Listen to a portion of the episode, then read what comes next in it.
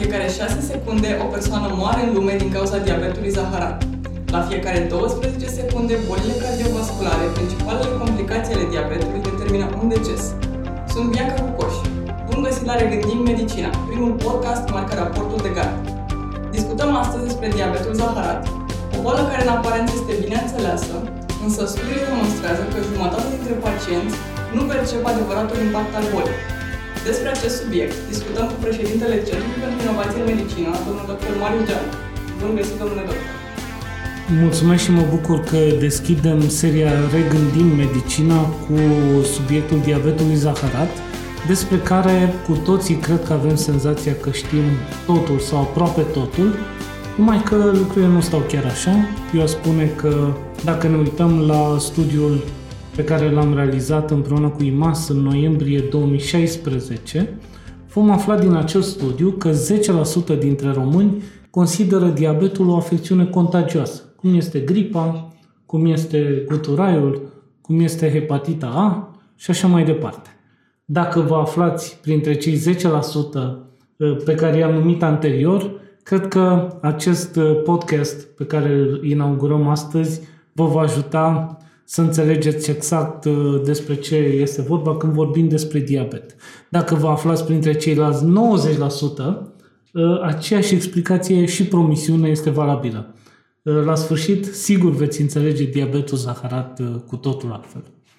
Să începem cu definiția. Cum definim astăzi diabetul? În ultimii 20 de ani, modul în care clasificăm diabetul a rămas neschimbat. Avem două categorii principale, diabet zaharat de tip 1 și diabet zaharat de tip 2. Diabetul grupează boli metabolice uh, cronice care au în comun hiperglicemia. Și este clasificat în funcție de vârsta la care se stabilește diagnosticul și de prezența sau absența anticorpilor îndreptați împotriva celulelor beta din pancreas. Diagnosticul de diabet se bazează doar pe măsurarea unor indici care țin de metabolizarea glucozei în organism. Însă boala în sine este mult mai complexă, cu variații individuale mari care țin de factori multipli. Diabetul de tip 1 apare printr-o interacțiune între susceptibilitatea genetică, factori imunologici și factori de mediu.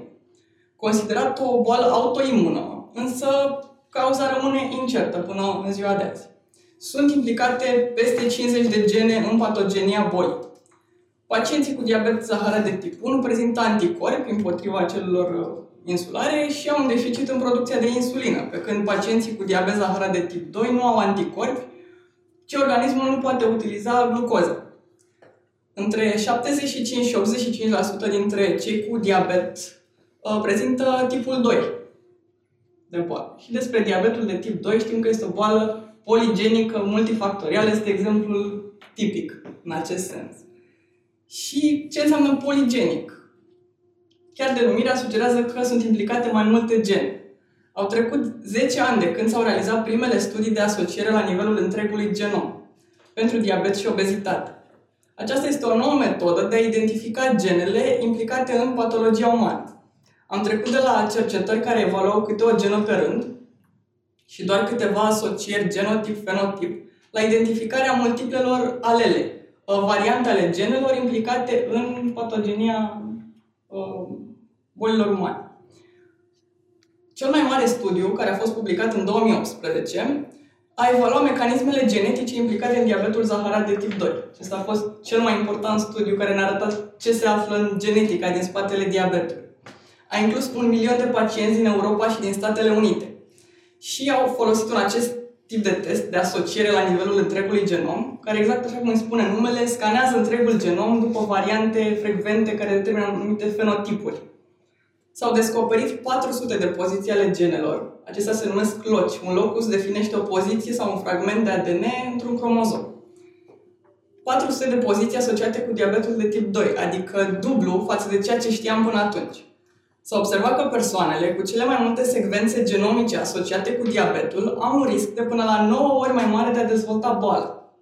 Ce ne arată de fapt studiul? Ne arată că testele poligenice pentru diabet, testele pentru scor poligenic, pot identifica pacienți cu risc înalt. De asemenea, spunem despre diabet că este o boală multifactorială. Știm cu toții și au fost diseminate prin diferite medii toți factorii care țin de stilul de viață. Obezitate, alimentație, stres, sedentarism și putem adăuga la această listă renumărați factori. dar avem și situații contradictorii, în care există tipuri de diabet care nu pot fi clasificate. Nici diabet de tip 1, nici diabet de tip 2, nici intervenția nu este optimă, evident. Diabetul LADA sau Latent Autoimmune Diabetes in Adult este o formă particulară, presupune prezența anticorpilor și debut la vârste adulte. Uh, un titlu din The Guardian, pe care l-am citit recent, arată că medicii presupun greșit că diabetul de tip 1 este o boală a copilăriei. Un studiu din Marea Britanie arată că 42% dintre pacienții cu diabet de tip 1 la risc înalt au fost diagnosticați cu diabet între 31 și 60 de ani. Cum comentați aceste date, domnule doctor? Aceste date sunt absolut impresionante din punct de vedere științific, dar au extrem de puțină de legătura cu realitatea clinică este limitată pentru a exprima un termen, cum să spun, din spectrul academic. Și eu aș uh, uh, pune uh, cumva în balanță cu tot ceea ce ne-ai spus până acum, cu poligenicitatea, cu multifactorialitatea diabetului zaharat, cu testele poligenice pentru uh, a identifica cei pacienți care au risc înalt de diabet zaharat, aș contrapune o scurtă istorie a diabetului. Și a spune că în urmă cu 3500 de ani, vechi egipteni vorbeau despre o boală rară care presupunea că o persoană urinează excesiv și scade în greutate pentru o persoană, pentru cineva care suferă de diabet sau pentru un medic, diabetolog sau nu, este în general tabloul cu care un pacient cu diabet zaharat se prezintă la medic. Urinează mult, are poftă de mâncare excesivă, ă, dar cu toate acestea scade în greutate. În urmă cu 3500 de ani, același lucru era afirmat de vechi egipteni. În urmă cu doar 2000 de ani, Areteus este cel care a uh, dat numele bun, diabet zaharat. Și dacă vă întrebați uh, de ce l-a numit așa, trebuie să uh, facem apel, fiind un podcast pentru cei care ne ascultă, uh, aș propune un test de imaginație despre modalitatea în care vechi egipteni, dar și medicii din vremea lui Areteus, uh, reușeau să identifice cantitățile mari de glucoză din urină. Aveau oare la dispoziție uh, teste uh, pe care noi le cunoaștem, bandelete, foarte puțin probabil. Aveau la îndemână degete, aveau la îndemână papile gustative iar din această relație de prietenie între degetul uh, uh, uh, venit în contact cu urina unui pacient suspect de diabet și papilele gustative ale medicului, rezulta diagnosticul de diabet zaharat. Evidențierea glucozei în urină, sigur că a beneficiat de un avans Uh, evidențierea uh, glucozei a, mm, a beneficiat de un avans din punct de vedere științific abia prin anul 1800, când uh, au, au fost practic inventate primele teste calitative și apoi cantitative de evidențiere a glucozei în urină.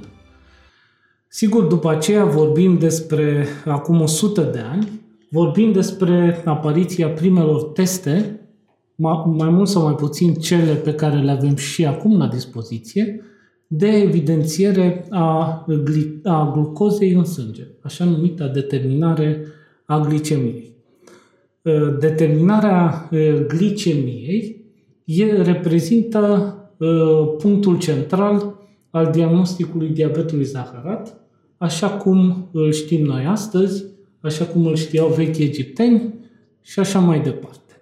O mare uh, revoluție a fost considerată inserarea în ghidurile uh, de diabet zaharat, inserarea unui alt marker, și anume hemoglobina glicozilată, în undeva în 2010-2011, ghidurile au uh, recunoscut la acel moment valoarea pe care hemoglobina glicozilată o poate avea pentru diagnosticul diabetului zaharat. De la introducerea hemoglobinei glicozilate în 2010 ca test de diagnostic, există această tendință ca medicii să se bazeze doar pe această determinare pentru stabilirea diagnosticului. Hemoglobina glicozilată este un test practic, simplu de realizat, dar noile studii arată că nu diagnostichează boala la fel de bine ca un test mai vechi, ca testul de toleranță la glucoză administrată oral. 73% dintre cazurile de diabet pot fi omise dacă diagnosticul se bazează doar pe valorile hemoglobinei glicozilate și mulți pacienți care ar putea beneficia de intervenții precoce nu uh, sunt diagnosticați la timp. Sunt uh, datele unui studiu care au inclus, a inclus peste 9.000 de pacienți. Uh, stabilirea diagnosticului de diabet pe baza hemoglobinei glicozilate eșuează în identificarea multor cazuri care ar beneficia de această intervenție precoce. Autorii studiului ne avertizează că aceasta este o determinare indirectă a nivelurilor medii ale glucozei în sânge și trebuie să luăm și alți factori în considerare care determină glicozilarea hemoglobinei, independent de glicemie, cum ar fi vârsta, rasa, terenul genetic, hemoglobinopatiile sau medicamentele, cum este medicația pentru HIV.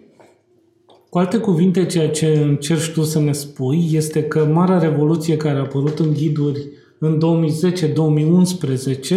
este invalidată într-un mod uh, categoric Uh, de acest studiu care ne arată că folosind uh, numai testarea hemoglobinei uh, glicozilate, pierdem potențial 3 din 4 pacienți cu diabet zaharat. Și atunci soluția care ar fi? Să ne întoarcem noi așa la ceea ce făceau vechi egipteni și anume la testarea nivelului glucozei în sânge, testarea glicemiei.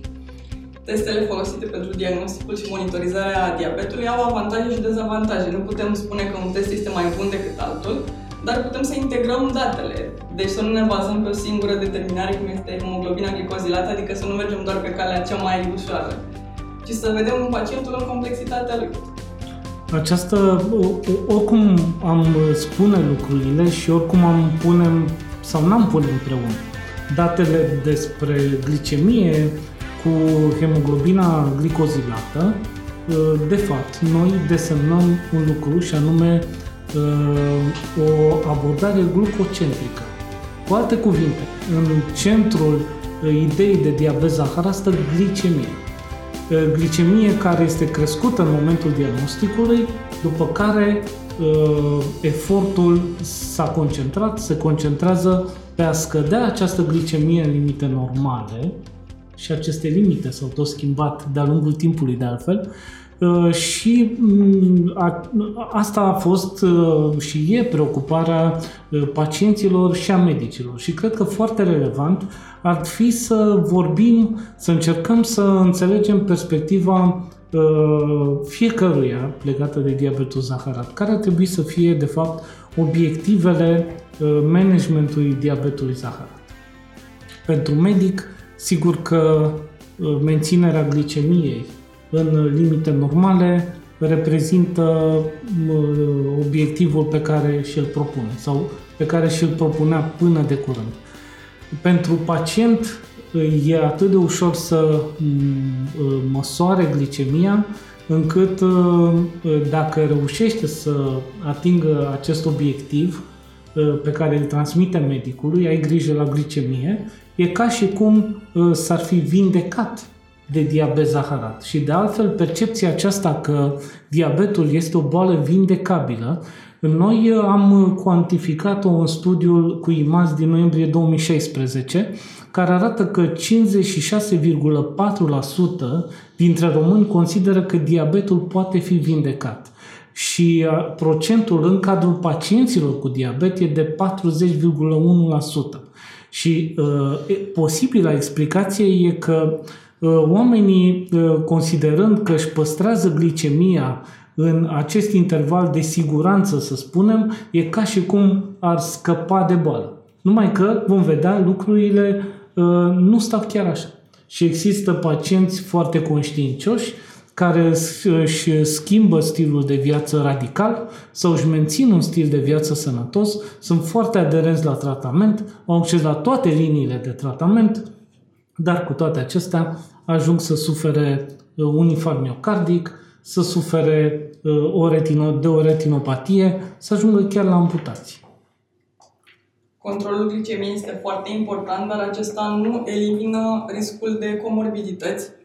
S-au introdus statinele și medicamentele antihipertensive cu protecție renală în ultimii 30 de ani, uh, ceea ce a determinat reducerea bolilor cardiovasculare la diabetici. A crescut speranța de vârstă, a crescut și prevalența bolii, dar am văzut cum alte medicamente care sunt dezvoltate pentru controlul glicemic au efecte negative cardiovasculare. Vorbim despre tiazolidin-dionele, care determină retenție de fluide, iar o anumită, un anumit tip de medicament, rosiglitazona, a determinat risc de infarct miocardic și a fost retrasă de pe viață. Îmi amintesc foarte bine episodul uh, rosiglitazonei, uh, care s-a întâmplat în România undeva acum 10 ani, au existat uh, semnale de alarme, medicamentul era pe piață, era compensat, fusese lansat cu uh, foarte mult entuziasm și îmbrățișat foarte mult de, uh, de medicii diabetologi, dar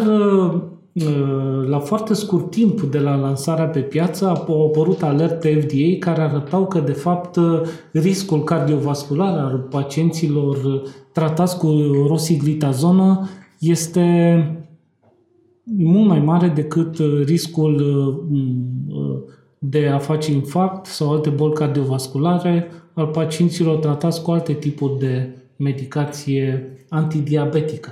Deci vorbeam despre o terapie care uh, scădea glicemia, dar creștea, paradoxal, riscul de boli cardiovasculare.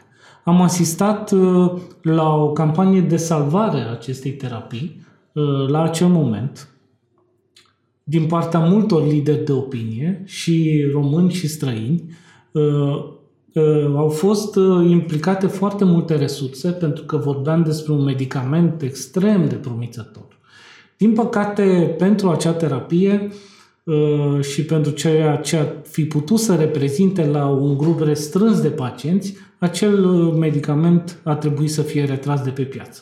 Însă ce au înțeles autoritățile de reglementare din acest episod uh, a fost că ar trebui să pună în evaluarea dezvoltării unui medicament antidiabetic ca obiectiv evaluarea riscului cardiovascular. Și de aici cred că a început uh, epoca uh, de tranziție, n-aș numi o încă epocă modernă, dar o epocă de tranziție în ceea ce privește managementul diabetului zaharat, acea, acea epocă în care avem pe de-o parte glicemia, că după cum se vede este foarte complicat să diagnosticăm altfel diabetul, dar avem pe aceeași linie de evidență, să spunem, sau ca importanță, avem uh, evaluarea riscului cardiovascular din 2008, de când FDA a emis acea reglementare pentru ca toate antihiperglicemicele să fie evaluate pentru riscul cardiovascular, uh, vedem că s-au observat și efecte benefice ale anumitor clase de medicamente, cu ocazia sporirii acestei vigilențe cu privire la medicamente. Și au apărut agoniștii GLB1 și inhibitorii de uh, SLGT2. Pentru cei care vor să afle mai multe informații despre medicamentele acestea pe raportul de gardă, găsesc tot ceea ce au nevoie. Agoniștii de GLP au demonstrat efecte mai pronunțate asupra aterosclerozei, iar uh, agoniștii SLG uh, au arătat uh, beneficii asupra insuficienței cardiace. Inhibitorii SLGT2 acționează la nivel renal prin scăderea reabsorpției glucozei din urină și duce astfel la scăderea glicemiei. Uh, un exemplu este empagliflozin, care are efect cardioprotector la pacienții care suferă de diabet de mult timp, cu boală avansată, cu istoric îndelungat de afectare cardiovasculară. La aceștia s-a redus cu 38% riscul de deces de etiologie cardiovasculară. Dapagliflozin este un alt medicament care determină o reducere de 27% a ratei de spitalizare pentru insuficiență cardiacă, prin comparație cu placebo, la pacienții cu diabet zaharat de tip 2. Aceste date le obținem din studiul Declare TIMI, pe baza căruia s-a modificat recent și ghidul Asociației Americane de Diabet. Uh, de ce spunem astăzi că diabetul ar trebui să fie tratat la medicul cardiolog? Sau și la medicul cardiolog. De fapt, spunem că sub această umbrelă a diabetului zaharat, înțeles ca o boală glucocentrică, se află uh, o entitate care presupune cel puțin evaluarea riscului cardiovascular. Sigur că dacă vorbeam mai devreme despre obiective, e puțin probabil ca altcineva decât pacientul să fie interesat sau să fie mai interesat de prevenirea unui infarct miocardic. Unui, la, vorbim sigur despre un pacient cu diabet zaharat. Deci aceasta cred că ar trebui să fie, de fapt, ținta pe care trebuie să o aibă în vedere fiecare persoană care a fost diagnosticată cu, cu diabet zaharat, și anume prevenirea Uh, complicațiilor cardiovasculare și a celorlalte uh, tipuri uh, de complicații. Sigur că în sistemul de sănătate din România nu este neapărat un lucru simplu. În primul rând, comunicarea între diabetolog și cardiolog este mult mai limitată decât ne-am fi așteptat. Și aceasta este o surpriză foarte mare pe care am constatat-o în ultimul an pe măsură ce dovezile și actualizarea ghidurilor ne arată că trebuie să ne uităm și la riscul cardiovascular. Spunea un lider de opinie că uh, evaluarea riscului cardiovascular la un pacient cu diabet zaharat în sistemul de sănătate din România poate să dureze și jumătate de an. Deci, cu alte cuvinte, din momentul diagnosticării unui pacient cu glicemie crescută, deci cu diabet zaharat, uh, și până la inițierea tratamentului, s-ar putea uh, să, uh, ca, să există o interferență care ține de disfuncționalitățile sistemului de sănătate, care să preîntâmpine ceea ce ar trebui să se întâmple, și anume, dacă persoana respectivă are un risc cardiovascular crescut, să fie tratat de la început cu tratamentul care uh, Uh, beneficiază sau aduce suplimentar pe lângă reglarea glicemiei și scăderea riscului uh, cardiovascular. Uh, cam așa cred că ar trebui înțeles în acest punct managementul la pacientul cu diabet zaharat din perspectiva inovațiilor de care am avut parte în ultimul an.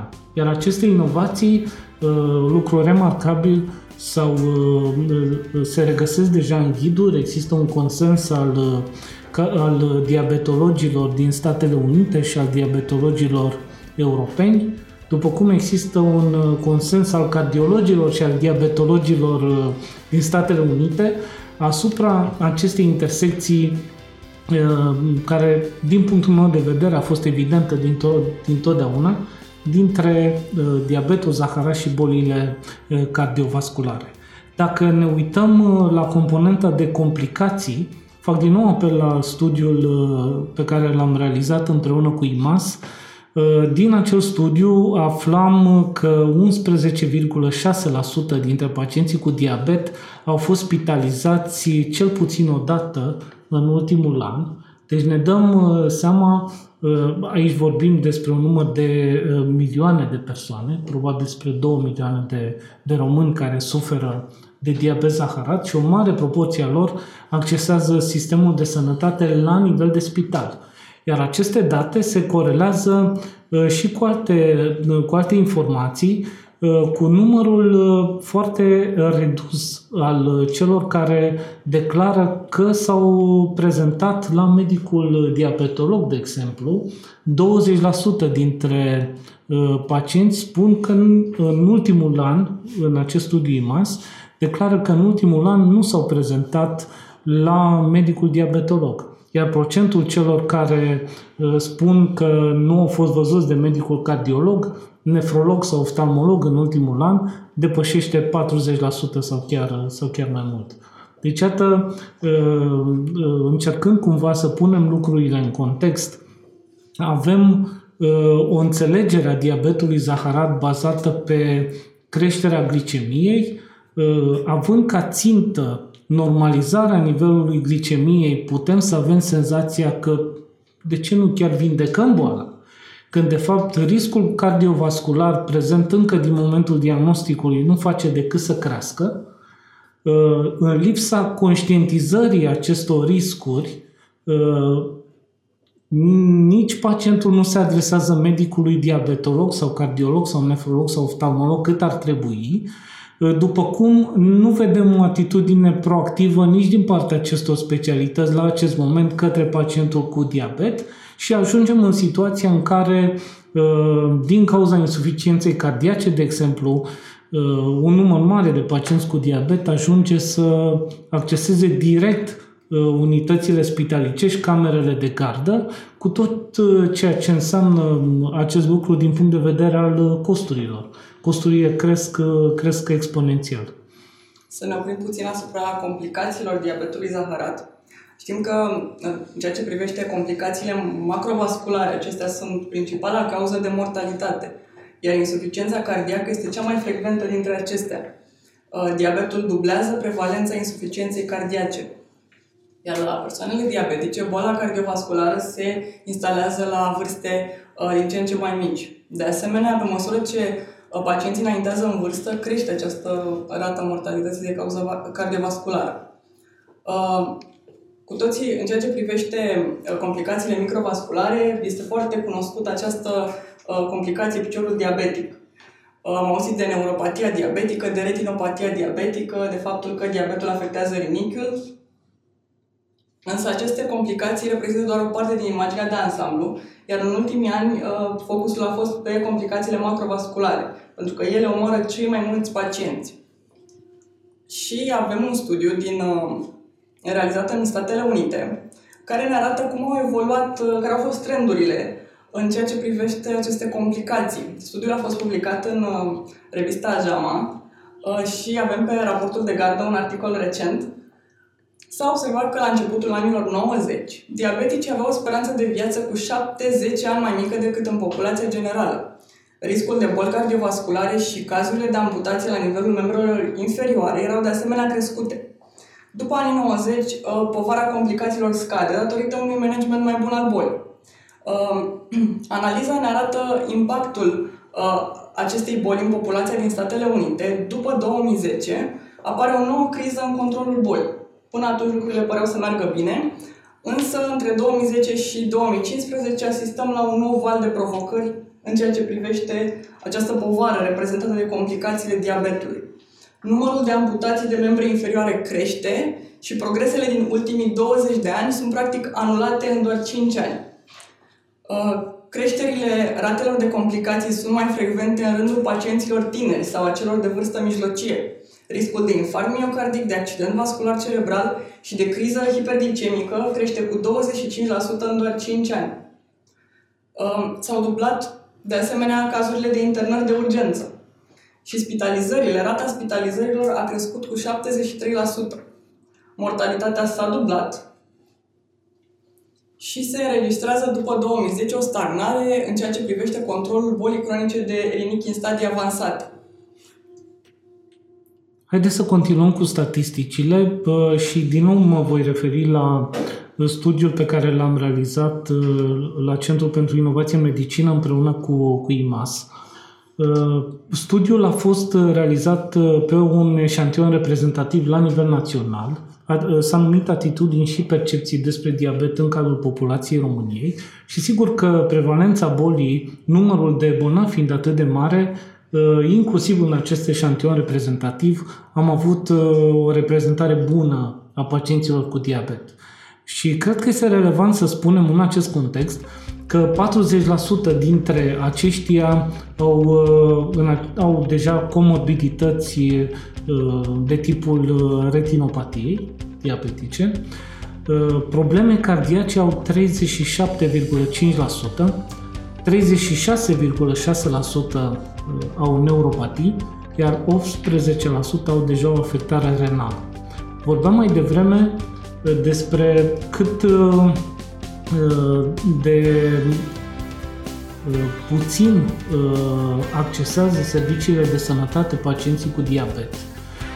Mă refer la consultul în ambulatoriu, la alte specialități decât medicul diabetolog. Spuneam că 20% nu au ajuns în ultimul an la diabetolog, dar 71,6% nu au mers deloc la neurolog și aproape jumătate, 46,8%, nu au mers la medicul cardiolog în ultimele 12 luni.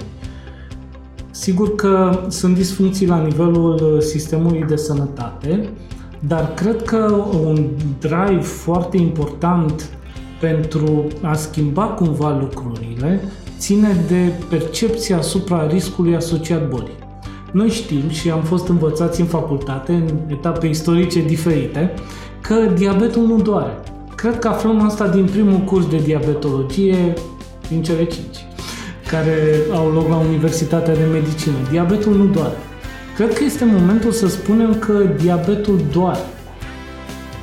Diabetul nu doare uh, pentru că glicemia, de exemplu, nu irită terminațiile nervoase. Dar diabetul doare din multe alte perspective. Doare dacă persoana respectivă ajunge la o amputație și România e țara europeană cu cea mai mare rată uh, de amputațiilor, doare dacă apare un infarct miocardic sau insuficiență cardiacă, iar uh, bolile cardiovasculare, mortalitatea prin boli cardiovasculare reprezintă numărul 1 în topul cazurilor de mortalitate în România. Uh, doare dacă ne uităm și la impactul, să spunem, uh, asupra familiei, impactul în relație cu locul de muncă, cu exercitarea uh, obligațiilor, să spunem, de serviciu de fiecare zi. Cu alte cuvinte, uh, diabetul zaharat uh, cred că trebuie regândit, exact cum, uh, cum am propus de la început, și trebuie regândit și cumva reclasificat. Niște eforturi s-au făcut. Deja din două tipuri de diabet avem cinci tipuri de diabet. E un progres, uh, cum să spun, remarcabil, având în vedere inerția care domină, nu mai e nevoie să amintesc și în acest punct al emisiunii despre vechi egipteni. Este o inerție foarte mare, dar trebuie să spunem că lucrurile nu mai pot să continue în acest mod. Ai avut, ai dat date foarte clare despre stagnare și regres în ultimii ani, după cum în România avem date care arată o creștere de la an la an a lucrărilor pe Programul Național de Diabet Zaharat. Suntem departe de un management optim al diabetului, însă trebuie să începem cu această reclasificare de care ați menționat și reclasificarea provine de la un studiu publicat în Lancet. Avem cinci tipuri de diabet propuse de autori. Acești autori atrag atenția că s-au făcut puține încercări în ultimii ani de a explora heterogenitatea diabetului de tip 2, Studiul a fost publicat anul trecut și provine de la cercetători din Suedia. A inclus peste 15.000 de participanți și s-au evaluat șase variabile. Vârsta, indicele de masă corporală, anticorpii, rezistența la insulină, funcția celulelor beta și controlul metabolic. Actuala clasificare a diabetului este incompletă. Aceasta a fost concluzia studiului, este simplistă. Avem 5 forme ale bolii. Avem 3 forme severe de diabet și două forme ușoare, care de diferă din punct de vedere genotipic și fenotipic. Pentru două dintre formele severe, autorii au concluzionat că acestea erau mascate sub categoria diabet zaharat de tip 2. Este foarte interesantă această observație și arată cât de heterogen este de fapt ceea ce numim noi diabet de tip 2. Și ce nu puteam explica, încadram ca diabet uh, de tip 2. Am mai discutat asta despre cum uh, uh, ceea ce avea să fie definită ca hepatita C era hepatită non-non-B, Uh, și în zilele și noastre hepatita... De diabet de tip B și alte tipuri de diabet. Exact așa este clasificat. Într-una dintre prezentările, uh, să spun clasice, pentru că deja au trecut 5 ani de atunci, pe care le-am uh, făcut în legătură cu medicina personalizată și cu inovația care ar trebui să, să-și facă loc și în domeniul diabetologiei, am vorbit despre o coincidență frapantă. Coincidența între numărul de 14 mecanisme implicate în ceea ce numim diabet de tip 1 sau 2, 14 mecanisme erau identificate la acel moment și 14 clase terapeutice, uh, tipuri de terapii care erau folosite pentru tratamentul diabetului zaharat, așa cum, cum era el definit coincidența este foarte mare pentru că nu există nicio corelație între un mecanism și o anumită clasă de medicamente. Este un uh, adevăr uh, uh, pe care oamenii, cum să spun, pacienții trebuie să-l știe. Și el a fost și cuantificat în anul 2001 într-un, uh, uh, într-o cercetare extinsă care arăta că 43% dintre pacienții cu diabet zaharat nu și atingeau obiectivul de tratament, adică scăderea glicemiei, nimic altceva, deși erau uh, tratați conform ghidurilor, protocoalelor, RCP-ului și cu cele mai bune tratamente disponibile. 43%.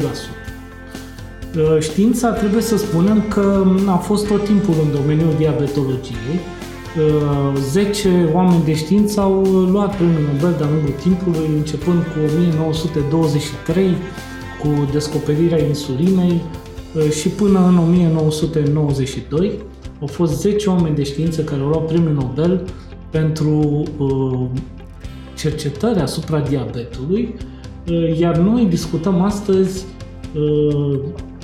despre o boală foarte vag definită, trebuie să spunem acest lucru, dar aflată într-un moment de reinventare majoră, punând riscul cardiovascular în aceeași linie cu hiperglicemie.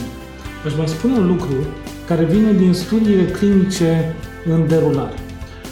Medicamente considerate antihiperglicemice de nouă generație Uh, sunt administrate unor pacienți care au risc cardiovascular crescut, dar nu diabet, deci nu au hiperglicemie.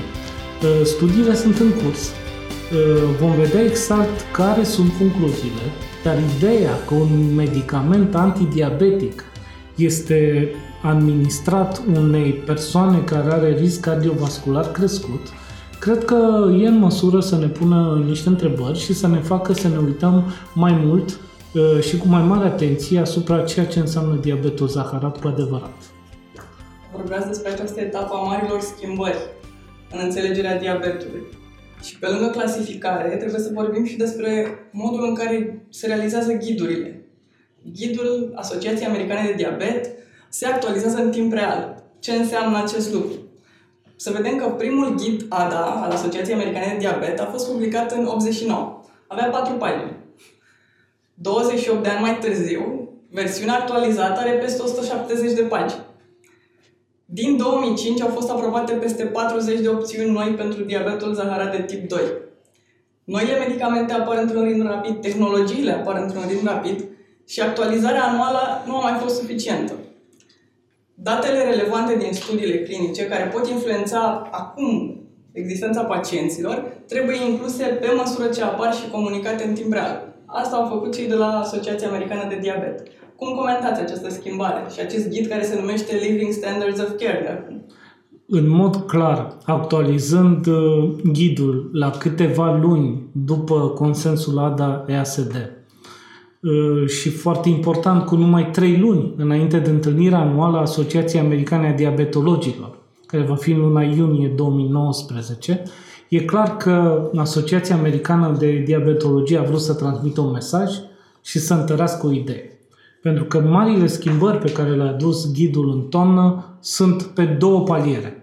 Uh, un palier este cel despre care noi am vorbit până acum destul de mult, și anume evaluarea riscului cardiovascular, Uh, și targetarea riscului cardiovascular cu terapiile pe care le avem la îndemână. O a doua modificare, uh, mult mai importantă din punctul meu de vedere, dar cu bătaie ceva mai lungă, ține de personalizarea conduitei terapeutice, luând în calcul factori care țin de pacient. Uh, stilul lui de viață, motivația de a face schimbări, factori culturali, factori religioși, Uh, tot ceea ce înseamnă, uh, să spunem, cuantificarea uh, și a mediului intern și extern al unui pacient cu diabet, va, cum să spun, este adus în prim plan de, de ghidul despre care vorbim, despre consens, de consensul ADA-EASD și creează, cred, premisele pentru a muta asistența pacientului cu diabet zaharat din spital, acolo unde ajung 11,6% dintre pacienții români cu diabet o dată pe an, la ei acasă, înțelegând mult mai bine și fiind capabil să colectăm mult mai bine informații despre respectivii pacienți din mediul lor. Ideea de personalizarea conduitei terapeutice în diabetul zaharat cred că este o urgență, pentru că vorbim despre o boală extrem de, de prevalentă, spuneam de un număr de aproape 2 milioane de români afectați de diabet, de 4 milioane, cred, de persoane cu prediabet, un subiect foarte interesant, și care creează, ar trebui să creeze premisele pentru uh, cu adevărat intervenții preventive eficiente. Uh, ideea este că uh, de unde diabetul era, sau în continuare foarte mulți consideră că este o boală glucocentrică, s put, cred că ar trebui să, să o gândim din perspectiva fiecarei persoane.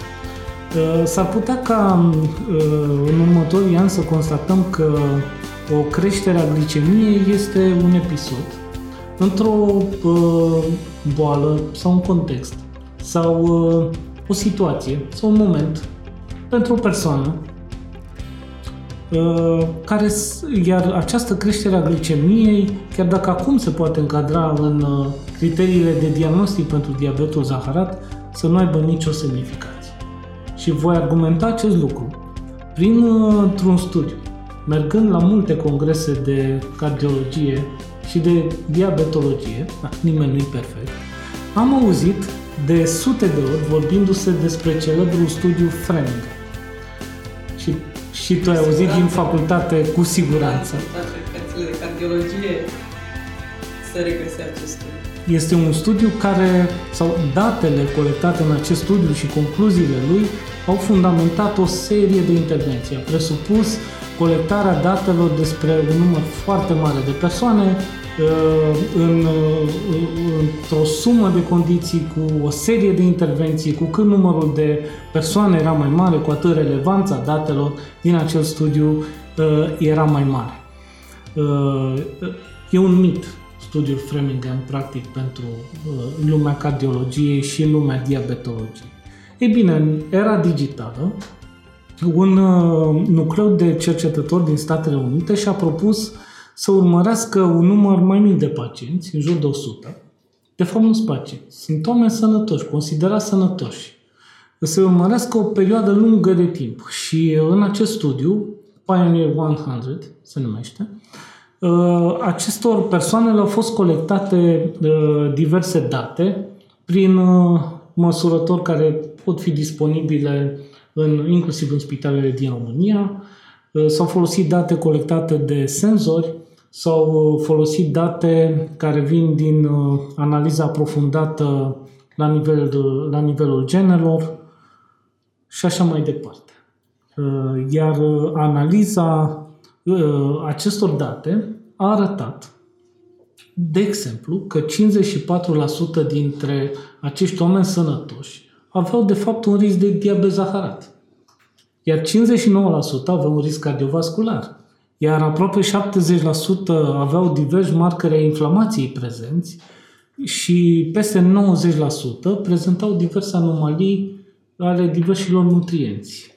Deci, cu alte cuvinte, uh, urmărind 100 de oameni sănătoși, aflăm niște lucruri care sunt la limita dintre starea de sănătate și boală, ă, te întrebi dacă persoanele respective nu cumva sunt bolnave sau te întrebi ce ar trebui să faci pentru o intervenție preventivă personalizată cu adevărat. Asta înseamnă de fapt prevenție. Capacitatea de a înțelege, de a colecta date despre o persoană și de a înțelege exact ce se întâmplă ă, cu persoana respectivă în mediul în care trăiește și posibilitatea de a interveni uh, eficient. Am pornit uh, cu acest exemplu de la ideea de a pune uh, cu adevărat pacientul cu diabet sau cu hiperglicemie în centrul preocupărilor noastre. Cred că până acum persoana diagnosticată cu diabet a trăit uh, într-un mediu dominat uh, de o știință a vechilor egipteni, de un conformism și de, o, de un conformism al sistemelor de sănătate, de o iluzie că dacă am controlat glicemia e ca și cum am vindecat boala, numai că, vrând nevrând, evoluția la nivel individual este progresivă în foarte multe cazuri și uh, finalul este departe de a fi vindecare. De fapt, finalul pentru foarte mulți pacienți cu diabet din România și din întreaga lume înseamnă, de fapt, complicațiile. Acum, sigur, suntem în punctul în care uh, mesajul pe care ADA și EASD îl dă este că uh, zorii inovației au început să apară și în diabetologie și cred că am putea să ne gândim și cum, am, uh, cum ar trebui să transformăm, uh, pe de o parte, accesul la tehnologii și la date în, uh, cum să spun, în niște acțiuni concrete pentru pacienții cu diabet sau pentru cei aflați la risc de diabet.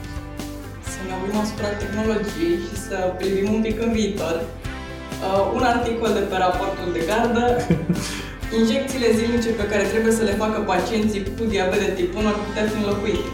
Vorbim despre o capsulă, administrare orală, o se poate injecta uh, substanța de insulina direct în stomac. Cum comentați direcția în care merg aceste inovații? Obiectivul principal pentru pacienți ar fi o viață mult mai simplă și să scape de povara acestor injecții Cred că la aproape 100 de ani de la acordarea premiului Nobel pentru descoperirea insulinei, uh, contribuția lui Paulescu este notabilă, deși n-a fost premiat. Uh, cred că ar fi momentul să, ca umanitatea să poată să ofere uh, unei persoane care trebuie să-și injecteze de câteva ori pe zi insulină o modalitate mai puțin invazivă de a face acest lucru. Iar pentru a nu intra foarte mult în detalii, chiar recomand articolul de pe raportul de gardă, care explică și modalitatea concretă în care a fost uh, uh, gândită, creată această capsulă, încercând să imite un model care e prezent în, uh, în mediu. Uh, aș păstra nivelul, cum să spun, curiozitatea celor care chiar vor să caute materialul pentru a vedea din uh, uh câte locuri la care nu te gândi pot să vină idei care într-adevăr să facă diferența pentru pacienții cu diabet. Vă mulțumim, domnule doctor, pentru intervenție. Dacă mai aveți alte mesaje pe care ar trebui să le comunicăm pe această temă, Cred că uh, regândirea uh, pe care noi o propunem asupra diabetului zaharat uh, trebuie să țină cont uh, în egală măsură de uh, persoana aflată la risc, de persoana diagnosticată, dar în același timp și uh, cred că trebuie să avem capacitatea de a gândi puțin diferit, de a ieși din uh, cabinetul medical și din spital. Cred că dacă diabetul zaharat va rămâne o boală care presupune creșterea glicemiei, eu nu văd de ce ar trebui tratat în spital. Cred că ar trebui tratat acasă, unde e fiecare avem suficient de multe tehnologii în acest moment care să ne permită monitorizarea acasă a tratamentului. Dacă însă vom constata că de fapt avem mai multe entități sub această umbrelă, uh, atunci uh, cred că pentru fiecare dintre aceste entități va trebui să gândim într-un mod uh, personalizat. Marele avantaj al nostru este că în acest moment avem pe lângă această inovație terapeutică exponențială, cu 43 de soluții de tratament aprobate din 2005 până acum, de la concurență cu oncologia, avem uh, componenta de senzori și de tehnologii și de big data, care cu siguranță ne, ne va ajuta uh, în anii următori. Regândim medicina a ajuns la sfârșit. Primul podcast marca raportul de gardă. Vă mulțumim pentru atenție și vă așteptăm data viitoare cu noi informații actualizate din medicină.